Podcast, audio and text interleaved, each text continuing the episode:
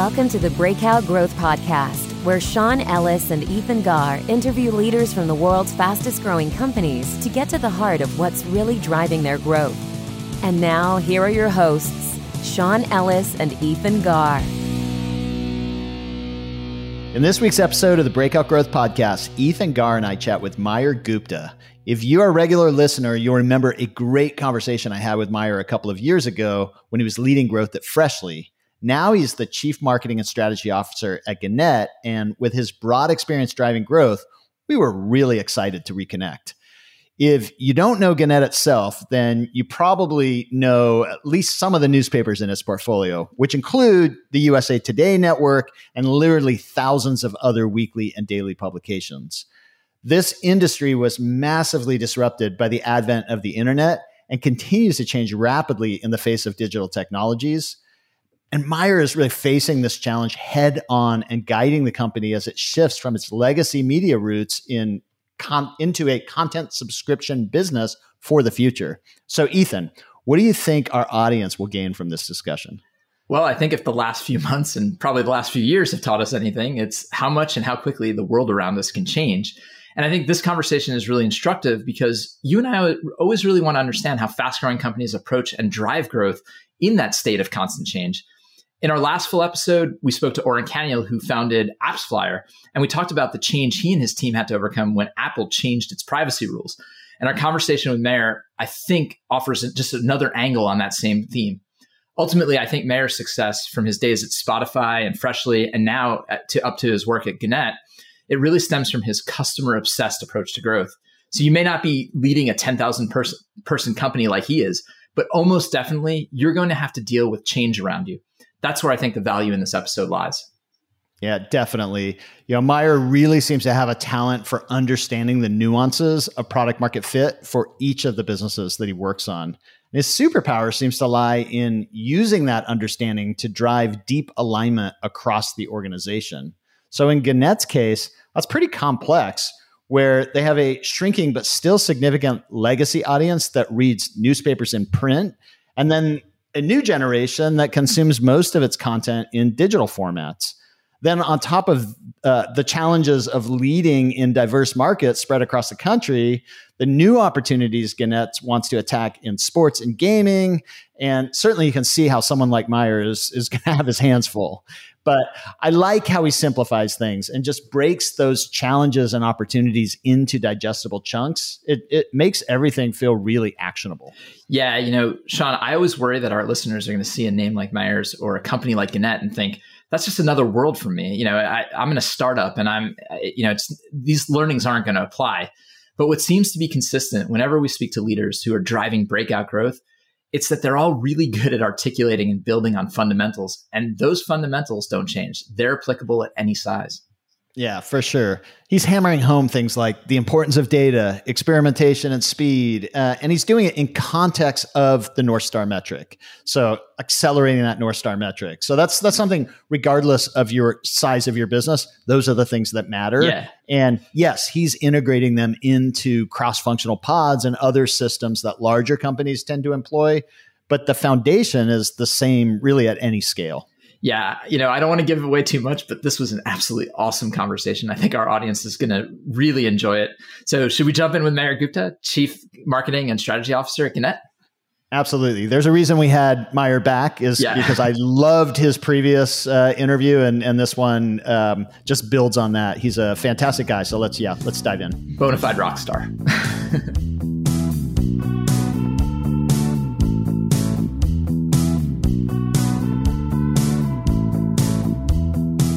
Hey, Mayur, welcome to the Breakout Growth Podcast. Thanks, Sean. Thank you for having me over again. Yeah, maybe I should say welcome back. But uh, before before we go into that, um, I should also welcome my or, or uh, say hey to my co-host Ethan Garr. Uh, hey, Ethan. Hey, Sean. Hey, Mayur. Uh, it's good to be here with both of you. Likewise, great to meet you as well, Ethan. As well. Thanks. Yeah. So um, as I was just saying that the Mayur's been. Did you say Meyer or Mayer? got me got me thinking.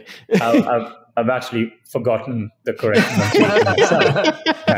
you know, Anything else? In in Indian homes, uh, you know, your your uh, official first name isn't used as much. okay, uh, gotcha. But I would say Mayur. Okay, Mayur is pretty good. Yeah. Perfect. Okay. um, so uh, yeah, last time you were on, you were one of my very first guests when I when I started the podcast. It's still one of my favorite episodes. You were at Freshly at the time. Uh, before that, you had been at Spotify, leading uh, growth and marketing, and so just have an awesome background. Now you're at Gannett, and uh, I think people know a lot of the brands that Gannett has, but maybe they don't know that, that Gannett owns those brands. So can you uh, and even correct me there. Is it Gannett or Gannett? Or, um, so, yes, uh, um, which one? We, we call it Gannett. Um, Gannett. There you Gannett, go. See. uh, yes, the the USA Today network because uh, you know one of the most iconic brands, of course, being USA sure. Today, but also many local publications, around 250 local publications like Detroit Free Press, IndyStar, uh, and so on. But yeah, some it's been uh, around three years or so, Sean. But uh, it feels like thirty years worth of change has happened in those three years, and sure, uh, it's, it's happening at a great pace. But um, yes, the journey has been fantastic, and you know, I I often look look back and I feel a lot of it has been accidental or coincidental. Uh, but Spotify, Freshly, and here at Gannett, which the way I would think about what we are doing or what Gannett is all about is in two ways. One, what Gannett has been for 100 years uh, as a legacy media business, which typically has been driven by traffic and eyeballs and impressions. That's what media has always been about, where the core product is audience attention. To where we are going now uh, as a content subscription platform, uh, which for the first time is obsessed with customer value, where the core product is no longer audience attention, but content and content that centers around journalism but no longer limited to it. So last year, for instance, we've diversified our portfolio. We've gotten big time into sports, into betting. We are exploring into gaming, but then the future will unlock many other content verticals. And you know, when I was well, I sat on the board of Gannett for a couple of years, which is how I got the exposure to the opportunity and what we what the possibilities were. And I often think about ourselves as the Netflix of nonfiction content, um, because we want to be when something happens in your world, uh, you know, either in your local community or globally, as as uh, we know some things are happening right now, we want to be the destination uh, that you believe is can be trusted, it's unbiased, uh, that bring facts to the table. Uh, that allows you to create your own opinion because there's a lot of opinionated uh, destinations today that unfortunately creates a lot of chaos in society. So that is what we believe our mission is. But the business model is fundamentally changing from an advertising led business model to a subscription led business model, which is more direct to consumer. That's interesting. And when you, looking back from when you first spoke with Sean, uh, your role at Freshly, and now this role in Spotify, um, are there are there a lot of similarities between the roles, or is it completely different? um, I think it's both. It's both. The um, there are many differences for sure when you work in an organization like a Spotify or Freshly and then a Gannett. Uh, Spotify and Freshly's were born in the last decade or so. You know, where you have a lot of like-minded people, people who have been born and grown up in a world that is natively digital. So you never even hear the word digital as such uh, because there is nothing else. Um, you know, speed and data, experimentation, um, the fearlessness towards failure, uh, the appetite to take risks. These are all very natural DNAs that you will find in organizations like Spotify, Freshly, and many more. You know, even Dropbox, I'm sure. Um, you know, back in the day, Sean. Um, and uh, and the fact that there is a constant state of paranoia to self-disrupt because you believe that there is the only moat you have is your ability to move faster than the competition right? So you're not you don't think that you've proven a product market fit and you stay there. You know that your product market fit is temporary. It's not you know it's not permanent which means that you have to constantly evolve yourself because the consumer habits and behaviors in the ecosystem is evolving so fast now, when you work in an organization like Gannett, the USA Today network, I think there are two dimensions of differences you find. Um, One is the fact that a legacy media business, the function of marketing just has not existed historically. And that is not just us. You look at Facebook. Facebook's first CMO was when Antonio joined, and now, of course, uh, you know they have a new CMO after Antonio. But those those media-led businesses have not needed marketing the way direct-to-consumer businesses have because their content becomes such an organic magnetic pull. So at Gannett in our crosser network, we bring 200 million unique human beings to our network every month. Translate that into amount of paid media somebody would have to spend to drive awareness to bring that kind of traffic organically over and over again. So that's a big difference. Historically that has not been needed so now marketing at gannett is all about the three flywheels which you will see in consumer brands or tech brands which is grow the brand grow the user base grow the user value and that mantra for me has not gone away because uh, I feel that those three flywheels and the intersection of those flywheels is the formula for sustainable growth. Of course, underneath that is a lot of data, a lot of science, a lot of agility, experiments, speed, etc. So I would say if I have to take a bunch of things from the Spotify's and the Freshly's, it'll be all of that. And if there is one thing I could inject into other startups like Freshly that are growing, will be that long-term commitment towards the mission and the purpose because that tends to go away when you are scaling from one to n, when you're trying to get to escape velocity, because your pure growth becomes the purpose as opposed to where your why, which is what led you to create that idea and start the company itself.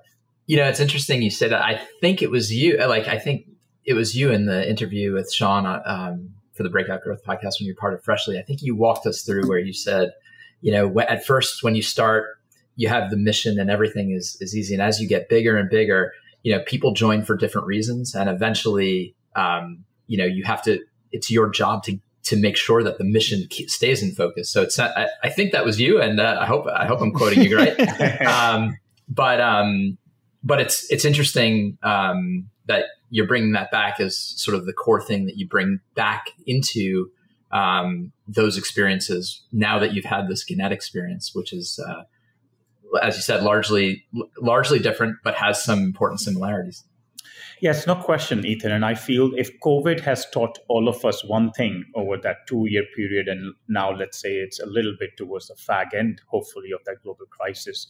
But two years back, if that taught all of us one thing, is that this is a consumer led era where you can drive short term growth. You can do a lot of hacks. Um, you can invest so much in performance marketing lower funnel, build great products. But at the end, your obsession with customer value, your obsession with your purpose and mission, because especially today's consumers, the younger generation, the, the Gen Zs, they are far so much more conscientious. They care about your why. They care about the impact to the environment and the universe and why you exist, just as much as they care about the functional value you provide to them. And startups and and covid showed that the startups who stuck around with that are the ones who actually penetrated through and are still growing. And the ones who didn't have it actually struggled during that time. Yeah. Yeah. Obviously it, it depends somewhat on the on the categories that they were in. Some some categories helped a lot but i definitely found uh, that you know through especially through a lot of the interviews that i did uh, just as people were trying to adjust to it uh, those that had a really strong sense of mission were able to find creative ways to deliver on that mission and to accelerate that mission while others were like a deer in headlights and and just just sort of like oh the numbers are dropping here whack-a-mole. They just yeah they lost the they lost kind of that that sense of purpose. Um, so I want, I want to take it back uh, a, a, little bit. So one of the things that's really interesting is um, for at least for me personally I started my career in print media. Um, I was uh, selling advertising for business journals across Central Europe, and um, I so I've seen and maybe paid a little more attention over the years to kind of the bloodbath that has happened in in print media just with with the dawn of the internet and and kind of the the news spreading through a lot of different sources. And so I think just to touch on one of the things you talked about, like product market fit is not a permanent state. Product market fit is is definitely fluid, and uh, even as you were introducing Gannett, you you were talking about um, you know we we've we've got this the sports piece here, and we've got you know there, there's there's a lot of different parts to the to the business than just that that traditional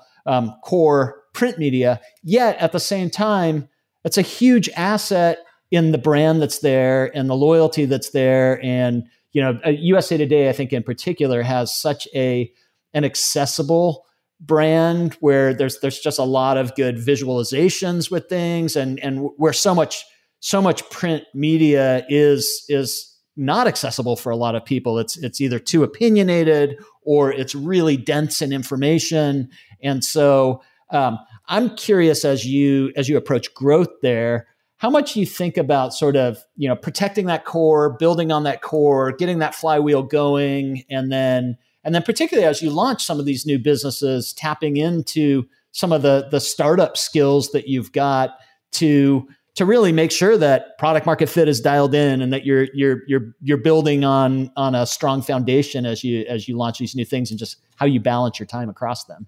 Yes, um, it's a beautiful question, Sean, and um, we could spend the whole podcast just on that question. and that's fine um, with you. uh, um, I, w- I was writing down something because I feel um, the response to that is uh, again uh, a little bit of two dim- two different dimensions.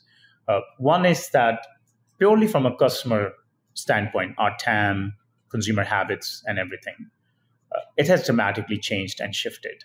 Uh, but there are two facts. One, while the TAM for print product is not growing, in terms of raw volume, it's still substantial. Um, you know, the ARPU for a print product is still substantial. The margins of a print product are still substantial for any business, which means that it is still a very significant part of many businesses. Um, some that have transformed, and some that are still transforming. So it's not something you can ignore. And if you're customer obsessed, you can't ignore a massive part of the population that still appreciate. It's a ritual. It's a habit for them to sit in the morning, uh, you know, open the paper, have their cup of tea or coffee, and that's how they start the day. Um, so we are very respectful to that.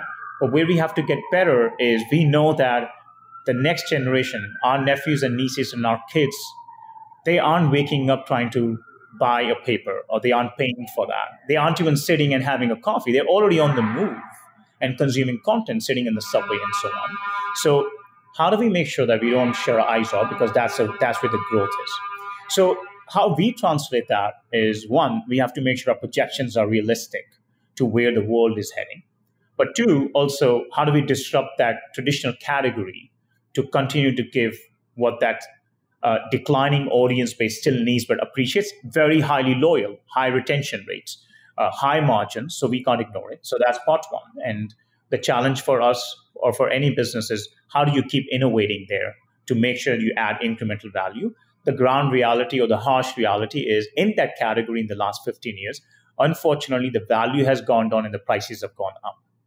So it has been the contrary of a typical customer obsessed ecosystem that the other part of our lives are used to, where businesses like Amazon are giving you more for the same price because they're trying to create these value moats so they prevent churn.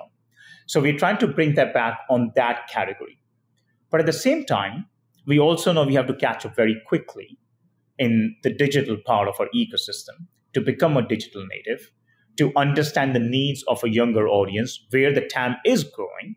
And that is where that content obsession where we have to think about diversifying our portfolio. We have to think about what else should we be providing beyond news um, that is going to be relevant. And that is where you can have gaming, sports, education, history. Like, for instance, at USA Today, we believe we have the, uh, the most in depth catalog of um, science content, uh, you know, space content, historical moments, in formats and mediums that you won't easily access. For example, when the unfortunate incident at Capitol Hill happened last year, our teams within a few hours created an AR experience to uh, to show you where the mob actually went in, a whole 3D model of Capitol Hill. And I was thinking when my daughters are consuming that content two years later, or, or the kids who are going to be born now and on. Yeah, in history class. In history class, to, yeah. to understand the gravity of what had happened. So that's the journey for us. The moment we shift gears and shift our mindset from a media business, media businesses are trained to produce content throw that away, produce more content every day. You're a content producing engine, but you don't monetize content as an always on destination. And that's the shift that we're bringing on. You know, it's, inter- it's interesting, Mayur, when you say, is there an opportunity in leveraging that ebbing population, that ebbing audience, um, to drive interest in the what will be the new the new world for Gannett? In other words, I mean, is it a are there referral loops that you can actively drive from one generation to another that you're focused on? Yes, yes, a great question. And you know, there are ideas like uh, you know you can have a family plan where grandkids buying a product, uh, and you create a family plan so that you're organically you're creating a little bit of the network effects uh, as well, because now it becomes a point of discussion and a dialogue. Uh, you know, between you and whether that is your family or your friend circle, um, and and some of that, as well as um, you know how do we make sure that the print users when they decide they don't want to pay this much for print which are higher ARPU products in general that we give them an opportunity a seamless way to give them access to digital um, and and many other ways but even that notion of virality viral loops network effects shareability all those are new variables for a category like this which has been rather linear uh, you know, in in a very unengaged channel like print. But I imagine someone like you who who grew up in the Freshly's and the, as you said, the Spotify's who've only existed in the last ten years. I, I would think you're somewhat pre-programmed to start thinking that, that way and bringing that to the organization, which is probably something that would be interesting as you as you oh, yeah. move into your tenure. That's been that's been the mission every day. So we've to give you an example, in the last uh, 20 months or so, of course, our digital subscriptions have grown 50% year over year. We've, we are now inching closer to 2 million subs. Uh, there are only, you can count on a single hand uh, how many publications around the globe have 2 million subscribers, for instance. Um, and we've introduced, you know, product growth ideas like referrals, refer a friend, uh, massive focus on retention, brought on some incredible talent uh, invested massively in data and data science to understand leading behaviors of retention. You know, what are the leading indicators that uh, that tell us that a user who goes through this aha moment has X percent higher propensity to come back. Um, investing a lot in understanding science behind our content. What type of content actually drives higher conversion rate?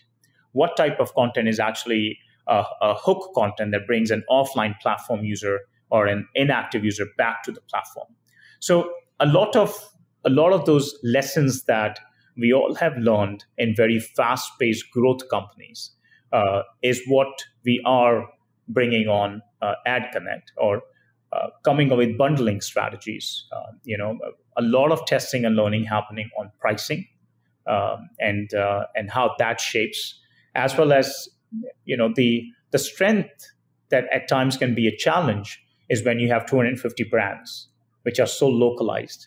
Every market doesn't operate the same way. The quality of content can be so different, uh, as well as uh, the consumer needs in community one versus community two, the heartland of America versus coast. The behaviors are so different and unique that you have to take different approaches to even engage those audiences. But I, I have to assume that there's an advantage in the sense of uh, you can still have informed hypotheses as as something works well in one market. When you have that many markets, there's so many testing loops that you can go through. And just because it worked in one doesn't mean it's going to work in the other, but also doesn't mean it's not going to. And so, um, if you if you can build the right skills on on the growth level in each of those markets, I think that that cross publication learning could be super high. It's it's massive. It's it's almost like we have created archetypes of markets. So while we have 250, uh, not all 250 are unique, uh, and also not all 250 are one. But they also, you can pretty much create cohorts of markets based on behavior. uh, and many different levers. So there are perhaps five or six cohorts of markets beyond the volumes that we have. And what we try and do is we try and experiment. So when we're doing A/B tests, we want to make sure that we are testing two markets that sit in the same cohort uh, to make sure you have better understanding. Um, and also, like most businesses, the 80-20 rule, 20 rule still applies. You know, top uh, top 20 markets for us contribute, you know, 70% of our growth. Uh, but what we're trying to do is, as I've mentioned, growing the brand, growing the user base, growing the user value. One flywheel which is very relevant to us is creating new demand, which is yes, the top 20 markets are brilliant markets for us, but how do we create the next 10 markets which are going to become the top markets for us? And that's where the top of funnel investment in marketing, where do we invest the brand dollar? Should I invest a brand dollar in the markets where we are already killing and we are penetrating and the growth rate is high? Or should we invest then in markets that could become the future growth markets for us to create that emotional connection and then bring a lot of growth strategies there to scoop up the volume? Yeah, so um, I'm, I'm, sure Ethan, you probably uh, yes. pins and needles with a question or two, but I, uh, I just want to get one in here. Just um, I'm I'm assuming that uh, that when you came in, probably there were some blind spots in the data, and I'm I'm just curious uh, curious how much how much you've needed to sort of invest and up level the data so that you can make some of those decisions. Yes, I was smiling because um, were there blind spots or we were just blind, uh, right. which is uh, not surprising because, and, and we don't shy away from it because when you're in advertising business, you don't think about the consumer. You know what what we thought about is there were four human beings who came, but now what we have to think about. Wait, hold on. There was Sean and Ethan who came, and this is what Sean likes to consume. Was this is what Ethan likes. So it's a whole everything shifts from the data model to the app instrumentation, um, to the kind of tools you use to ingest that data. Because very tactically, web analytics is no longer enough. Now you need mm-hmm. an amplitude or a Mixpanel because you mm-hmm. need to mm-hmm. see, wait, what are they doing differently? Right. The because user level uh, the, view. Yeah. The user level view. So it's a paradigm shift that we've had to go through. So to answer the question on how much we've hired a chief data officer who came from HBO Max and Take Two Interactive, so gaming and content uh, that happens to sit in my organization because I wear two hats, strategy and growth. Um, but the, the remit is horizontal across the board. We are in the process of adopting a CDP, which is a must have. We've had a CDP, but not world class, that is already piped with every single part of our uh, communication. Can you, can you explain point. for the audience what a CDP is? Yes, like a customer data platform um, that becomes the universal uh, repository for every single aspect of customer behavior data on platform, off platform, but not in, not a static repository, a live repository that is uh, that is in, that has inbound and outbound data flow into your content engines, uh, into your um, content management systems, every, and everything. Um, we've built a data science team. We've hired folks from growth companies who who are coming in telling us and challenging the status quo, telling us what needs to be done on day one. Historically, the data has been focused on what happened, which is look back and report. The sh- massive shift that we've been in the journey in the last 20 months or so has been why it happened. So that's one, that's analysis. And then predictive models on how do I prevent it from happening in the future. So that's data science, right? So all those levels. But one of the big takeaways for us uh, has been because as an organization we've grown with so many mergers and acquisitions, underneath that has been disparate set of data sources. So when the world talks about data, I know there's so much infatuation with ML, AI, data science, predictive model, propensity scores. There's such little conversation about data engineering and the quality of data. Mm-hmm. Data silos. the data silos, and because yeah. it's garbage in, garbage out. So we focused, especially in the last 12 months, we have now focused a lot on first of all, up leveling the quality of that data, having the data pipes in place. So we now have a VP of data engineering in the same global organization uh, because we are trying to make sure that we first have the right foundation because otherwise the quality of data science, the quality of predictions will only be just as good or bad as the quality underneath. Yeah. So Ethan, sorry, I'm going to do one more. I got it. I see him like tee up to ask a question. has, has that have you been able to execute in the meantime while you get the data house in order or has it really kind of put a put a, put limitations on what you could do from an execution perspective yeah yeah brilliant question and i I, I, would always expect you to ask that question because we are all startup people, right? So, what sure. do you do uh, when you're baking all of that? So, the answer is absolute yes. And my push to the organization has been I don't care about a Tableau dashboard. We, we don't want to care about uh, an online version. I want most of my leaders to live in spreadsheets and to make pivots, to make decisions, to look at what's you know what's going on, and also very importantly, building that critical thinking where you focus more on um, not getting the right answer, but what are the right questions to ask, right? So so we've done a lot of that. So we've we we know we're not waiting for perfection. So there's a lot of analysis happens every day, and the focus has been while we get more advanced sets of data, what we what we have to build, which we have, I think, successfully, is the mindset to apply the data, the rhythm. So there are scrums that now happen every other day in data teams. There are Friday sessions that happen where our uh, research and insights team is doing share outs, uh, trying to get the why. We've launched uh, ethnographies, we've done call and con studies in different parts of the organization. And while we have so much more to do, so many dots to connect, we said, why don't we first dive deeper in each isolated piece?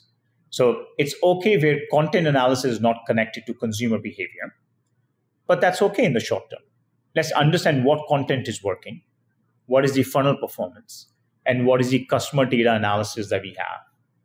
And then we will gradually connect the dots as opposed to waiting for all dots to be connected first before we start to do the analysis.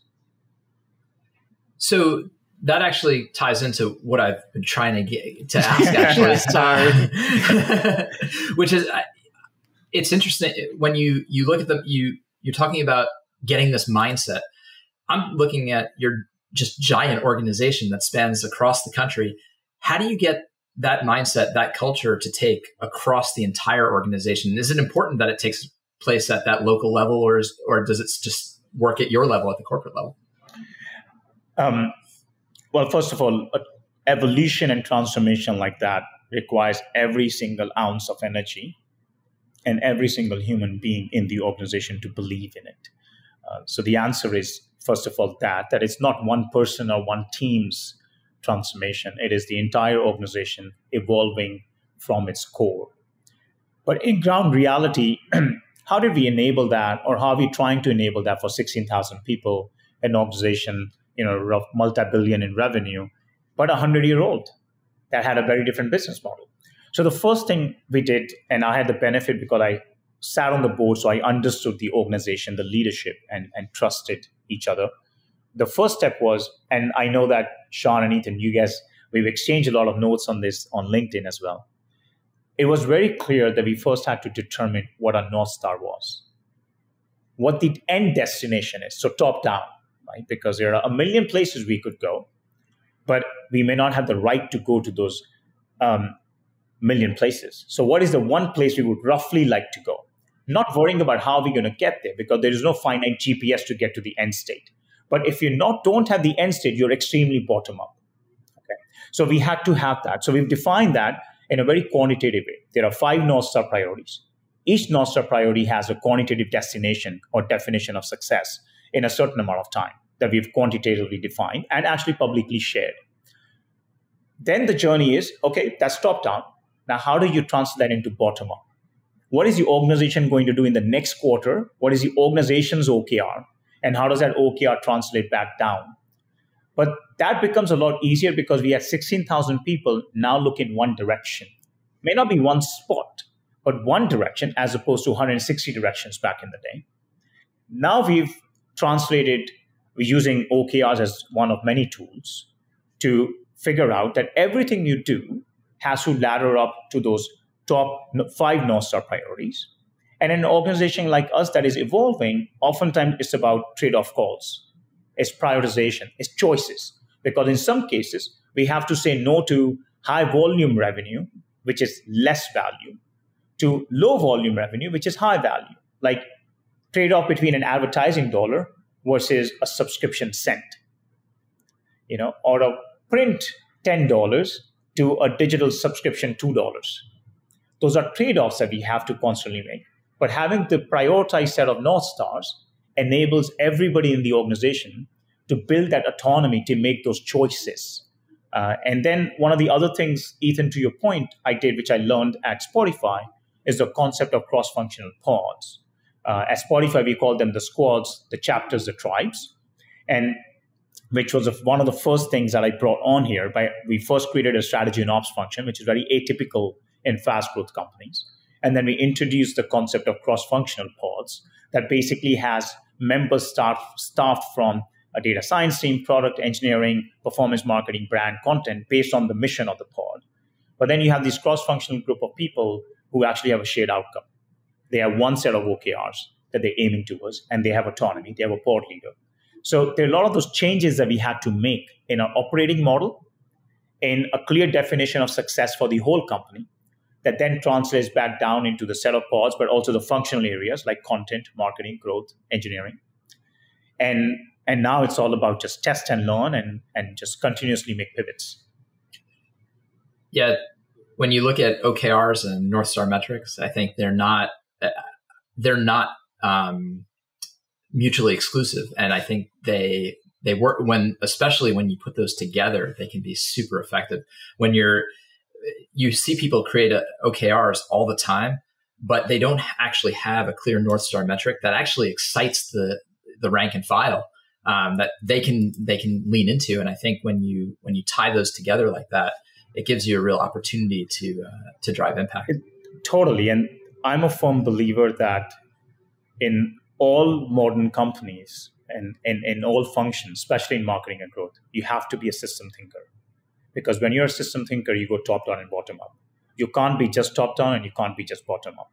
And sometimes in, in early stage startups, everyone's trained to be very bottom up. You're living week by week. You're just looking at that, but you lose sight of where you're going.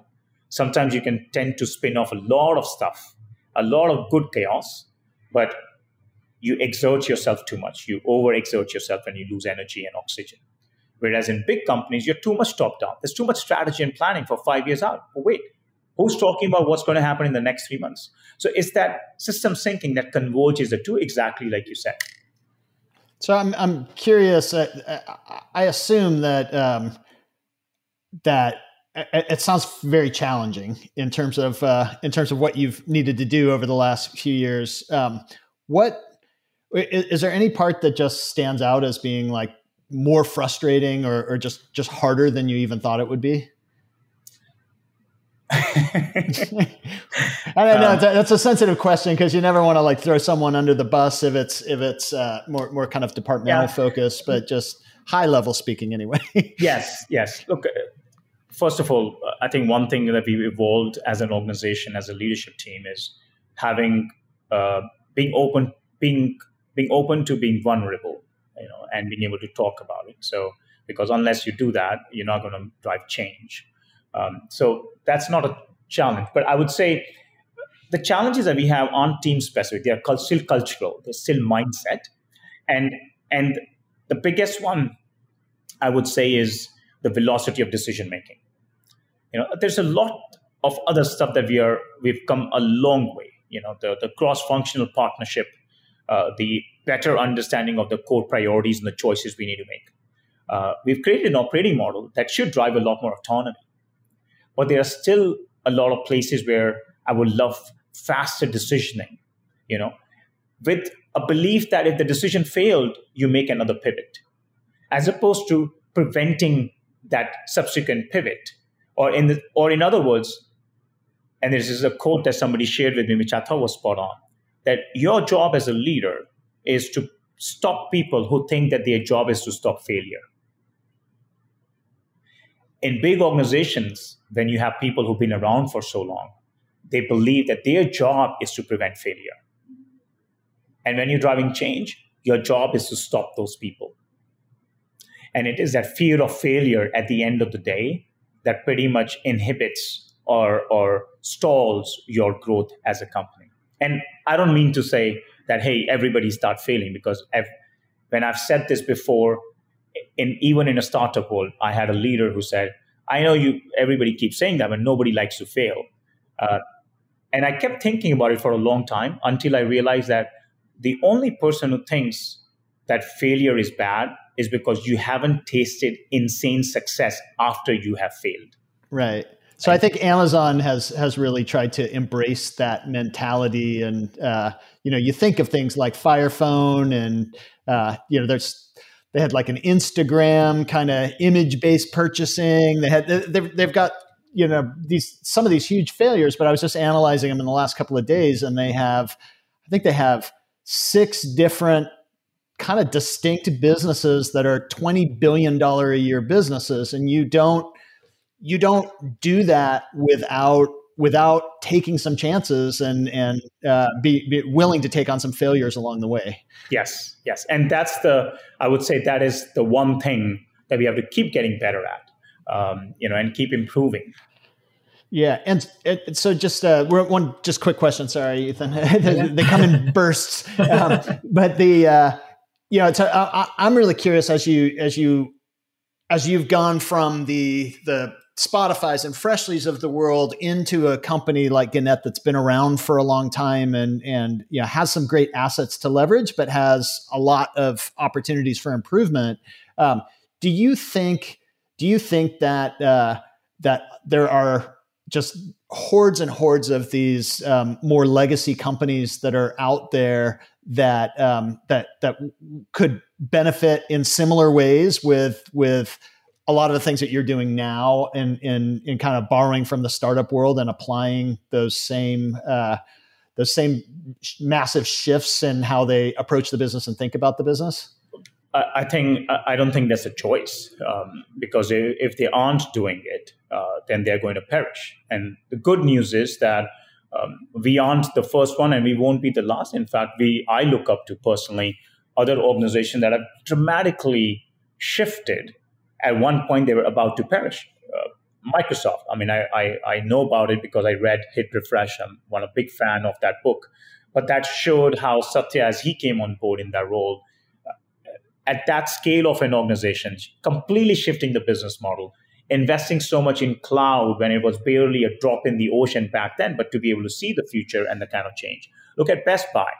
Um, was totally transformed uh, what the company is today. It's not an Apple, but it's it's a growing business, um, and and so many great examples. Even I remember even at one point with Amazon's insane growth, people thought Walmart's out, but when I look at Walmart e-commerce, you know, it's been a fantastic.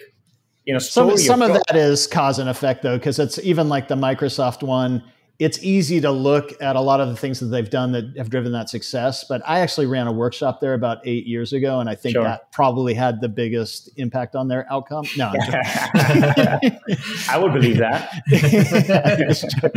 but uh, but yeah, I mean, I, the one, yeah, in all seriousness, I, I think that the uh, the probably the, the cultural change is is the hardest one, and that's that's the feedback I've had on my book uh, for for years is that you know one person will get excited about about what they read about and then then they go and they try to apply it and the organization just just rejects it because there's so much inertia in how they've been doing things and and you know being able to being able to to drive a company through that cultural shift and and you know cross functional can't happen one function at a time. It's it's got to be a collective decision, and and and it's hard. So I think, yes. uh, and I, yeah, I, I will say one thing I missed adding was um, that you can't also drive all the change with all the people you already have. You have to believe that you also need disruptive thinking.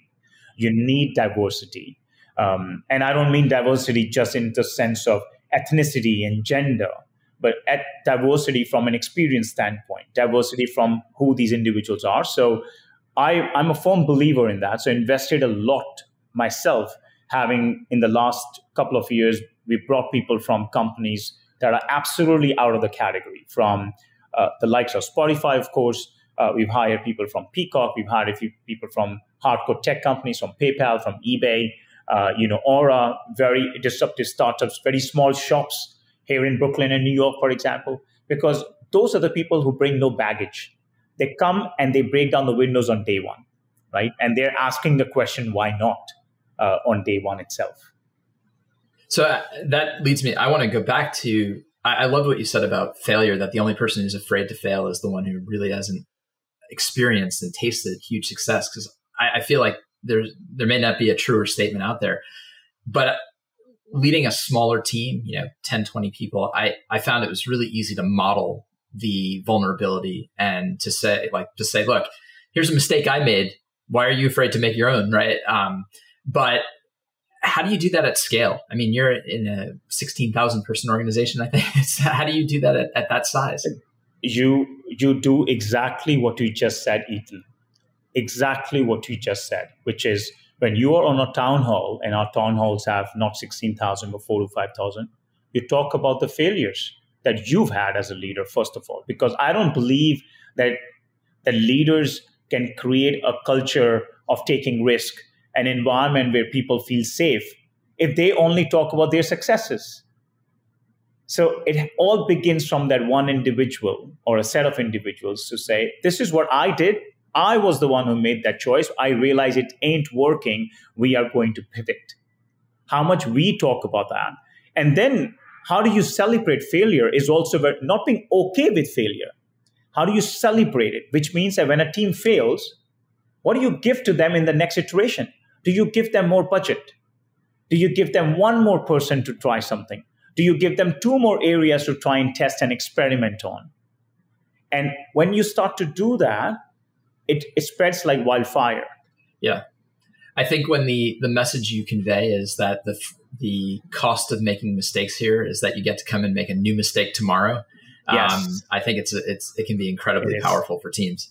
Yes, yes. You know, one trait that big organizations have to learn is when to say no, or when to de-link an idea, when to determine that it isn't working it's very similar to people as well. You know, when you're in a big organization, we don't fire people.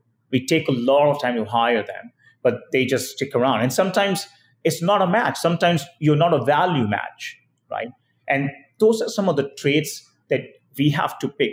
Organizations have to learn uh, from faster companies, younger, more disruptive. Whereas, like I said earlier, the culture, the mission, the purpose is what younger companies have to take from these big organizations because there's a reason how and why they became so big.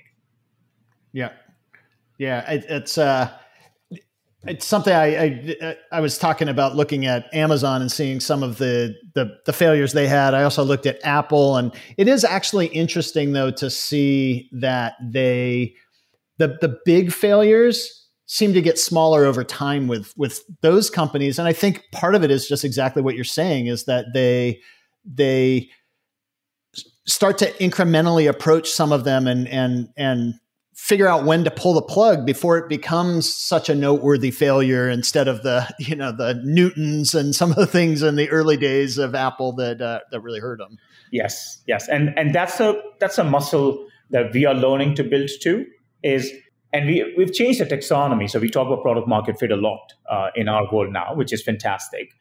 But how do you define product market fit? How do you, when do you know that the world is telling you that you don't have the right to play here? Right? Because is it a tough choice? Hey, sh- isn't my job to continue to optimize to reach product market fit? Or what signal is telling me that maybe I've tried enough? Maybe we don't have the right to play there. Maybe it's a complete shift. So it's a there's no finite answer but you're right. I think the companies that have done it well are the ones that have figured that out. Yeah. And i, I uh, and i think it's one of those things that the bigger the company the more that they that they feel like they can they can almost sort of jam a uh, a solution down the throat of the market that they have the they they they start thinking about leveraging distribution before they think about getting the solution just right. And yes. uh, Yes. And, that, and, that's why you have such a high failure rate. that is such a brilliant point, um, which is, um, and that's why I challenge myself and the teams always to define the product market fit because the product market fit isn't about how do I bring another 100 million people to consume this content. It is about how do you bring the thousand, but bring them more often, keep them there. That's the signal because scale will happen, but the quality of how they're engaging for a new idea is quintessential. Yeah, I was I was talking to a CEO yesterday, and I, I kept talking about premature scaling is what is what kills startups, is what kills new products, and then he finally said, "What the hell is premature scaling?" And uh, you know, like, so am I not supposed to get people on this? And and so the way that you know it was a good question, and and so uh, the way that I that I kind of went back to him, I said, "Do you have financial forecasts for the business?" And he said, "Yes." Uh, do you have a single paying customer? No. How in the hell can you build financial forecasts on a business with zero paying customers? You know, so step one, start charging. Like now, now that you've got good engagement on on the product for free, and then from there, how do I how do I get enough customers who love the product while paying for it that it tells me now I can start to scale this and, and I can scale it based on, on real numbers. So I, I, think that's just kind of an example. And uh, obviously that's a lot longer conversation on, on the whole product market fit journey, but it's a, it's a muscle that is definitely not one that is uh, strong in, in older established businesses. Yes, yes, yes. And for us as a subscription platform now, you know, that, that lever that you just gave the example for Sean is retention and the time spent on platform because before I bring 10 million people, I just want to know are 100 people spending 2x more time than they will spend on another platform with that much scale? How often are they coming back? Are they bringing other people along with them? And so yeah. On. Yeah, I, I, literally had a, a, conversation with a founder right before this conversation, a company that I'm advising, where um, you know the the runway's getting short I gotta I gotta get enough traction to raise that next round of funding. So yes. different different situation from yes. from more established companies. But to me, it was like you know he's like I need a hundred thousand active users, and and I said you know, you could get a hundred thousand active users pretty quickly, but what you may find is that one month later you have 30,000 active users and then 10,000 and then zero, you know, so um, what I would instead focus on is have a target that says I need 30,000 active users that have been retained for at least 45 days and use that as your target even if that's a, a proportion of the over 100,000 but but focus on the cohorts and not on the aggregate number. Yeah. Totally. totally. So yeah, again longer longer conversations but it's I I personally have been really fascinated that um, I've had more large enterprises reach out to me about product market fit workshops than startups in in the last 12 to 18 months because I think they are realizing that the failure rate of innovation is so high in in larger companies that they need to tap into that startup uh, mentality and skill set.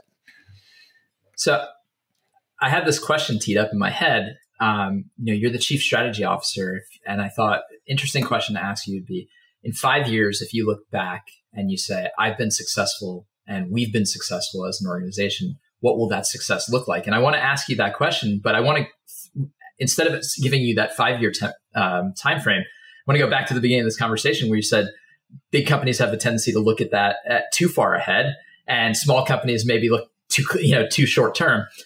What's the right so let me ask that question but give you the option to say what's the right term to look at your strategy and execution and how that that look back period yes um, i i don't know if there is any finite but i would say three to five years still sounds right uh, only because uh, you can have all kinds of data science and project but the world's going to be dramatically different you know like our world today is so dramatically different even two years back so it's almost impossible to fathom what it's going to be three to five years. But I think for the for the investors, for the street, you do need to have that foresight, the three to five years. So uh, I would say that's a pretty reasonable um, time frame to know where you are going. Because if you don't have that much, then you're just driving. You're driving very well, but you're driving not to a destination. You're just driving well, right? So that's a challenge. But if the question, Ethan, is so when I look back three to five years from now in my journey in Gannett, um, where would I like to be? Is that that's the question? That's the question. okay. So I think I would love for us to have established ourselves as that trusted destination where we are top of mind for people. Today they come more organically. They're on the search. They're looking for us. I mean, 200 million of them do come every month. but I want us to be a very conscious choice. I want us to become ritual for a diverse set of people, some who are coming to consume uh, every day what's happening around the world. We want younger people to come because we are providing them entertainment with great quality gaming and content. Uh, we want sports enthusiasts to come. We want to drive education. So there are many different facets, but I would have, I would love to have become a conscious choice, a destination where you every day you think about us, um, where something happens in your life, you think about us. Um, in terms of the business model, would have would have love for more than 50% of our business, of course, to become more repeatable subscription, which we have publicly shared. Uh, we would love way more than 50% of our audiences to consume our digital products. Uh, but we do believe our print products will still stay because there's a reasonable amount of population that still respects that, that still needs it. But that's what I would say. And, and we have a big part of our business that supports the local communities, the local businesses. That's a SaaS business. And uh, would like that business by that time to have become a SaaS platform that is enabling and inspiring these small businesses to thrive in a digital economy, to thrive in that digital world. So um, we come close to that, it would have been a successful journey in us accomplishing our mission and purpose. Awesome. So uh, one of one of the questions that I asked you at the end of our last interview, um, I didn't get a chance to go and look at the answer that you that you gave last time, and, and um, you probably didn't either. But it'll hopefully it won't be the same answer. uh, but it's it's uh, what do you feel like you understand about growth now that you may not have understood a year or two ago? And it's okay if it's the same answer because then it just means you understand it even better. well, if you say a year ago, he wasn't back. It was at least a year ago since. yes. Um, you know, I would, I would say that growth is not a tactic. Uh, growth isn't a hack. They work, right? Sometimes you come across, but outside in, uh, when you are looking for a hack, looking for a tactic, it will never work. I think growth is a foundation. It's a mindset. It's a set of capabilities um, you know it's it, it is a combination of a lot of things and growth is an outcome. You know it's not an input. But i think some of what happened 12 13 years back with the growth team being created it became a tact it became an input uh, and that led to some tactics. But i think every business is realizing that growth happens at the intersection of all functions. Um, and while you may have some sporadic spikes sustainable growth is a mindset, it's a culture, it's a behavior, and you have to keep at it, you know, every single day. Mm-hmm. Absolutely.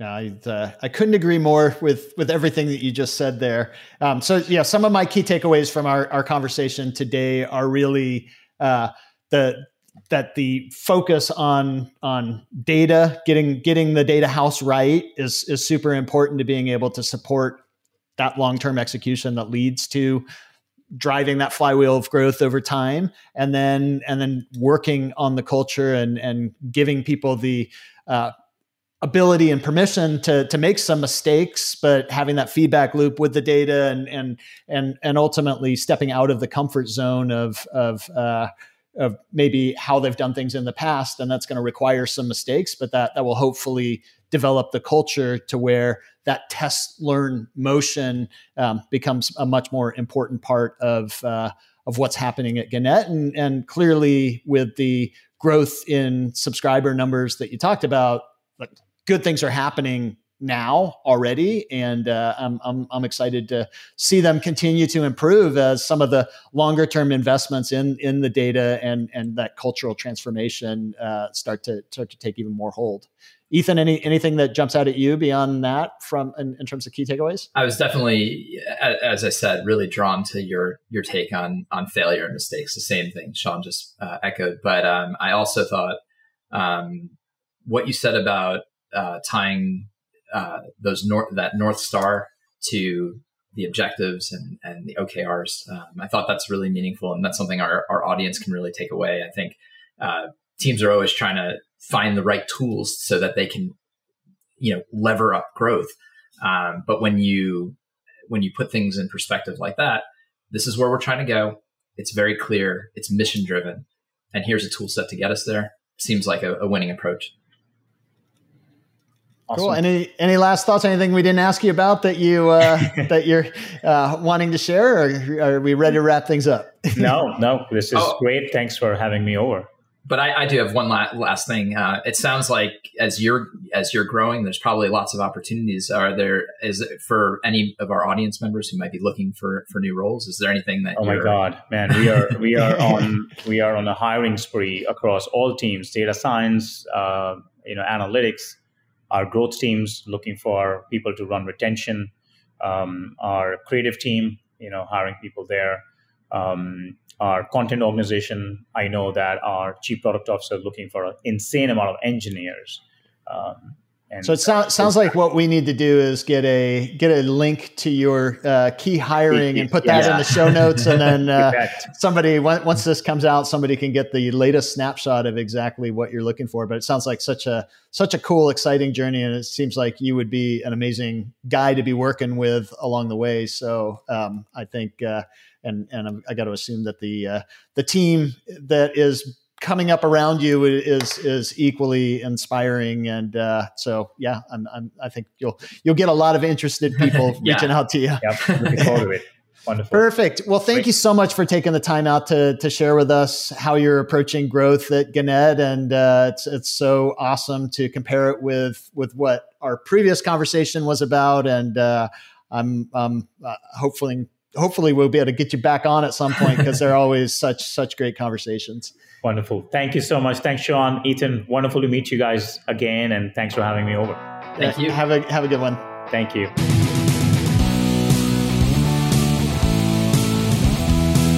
Thanks for listening to the Breakout Growth Podcast. Please take a moment to leave us a review on your favorite podcast platform. And while you're at it, subscribe so you never miss a show. Until next week.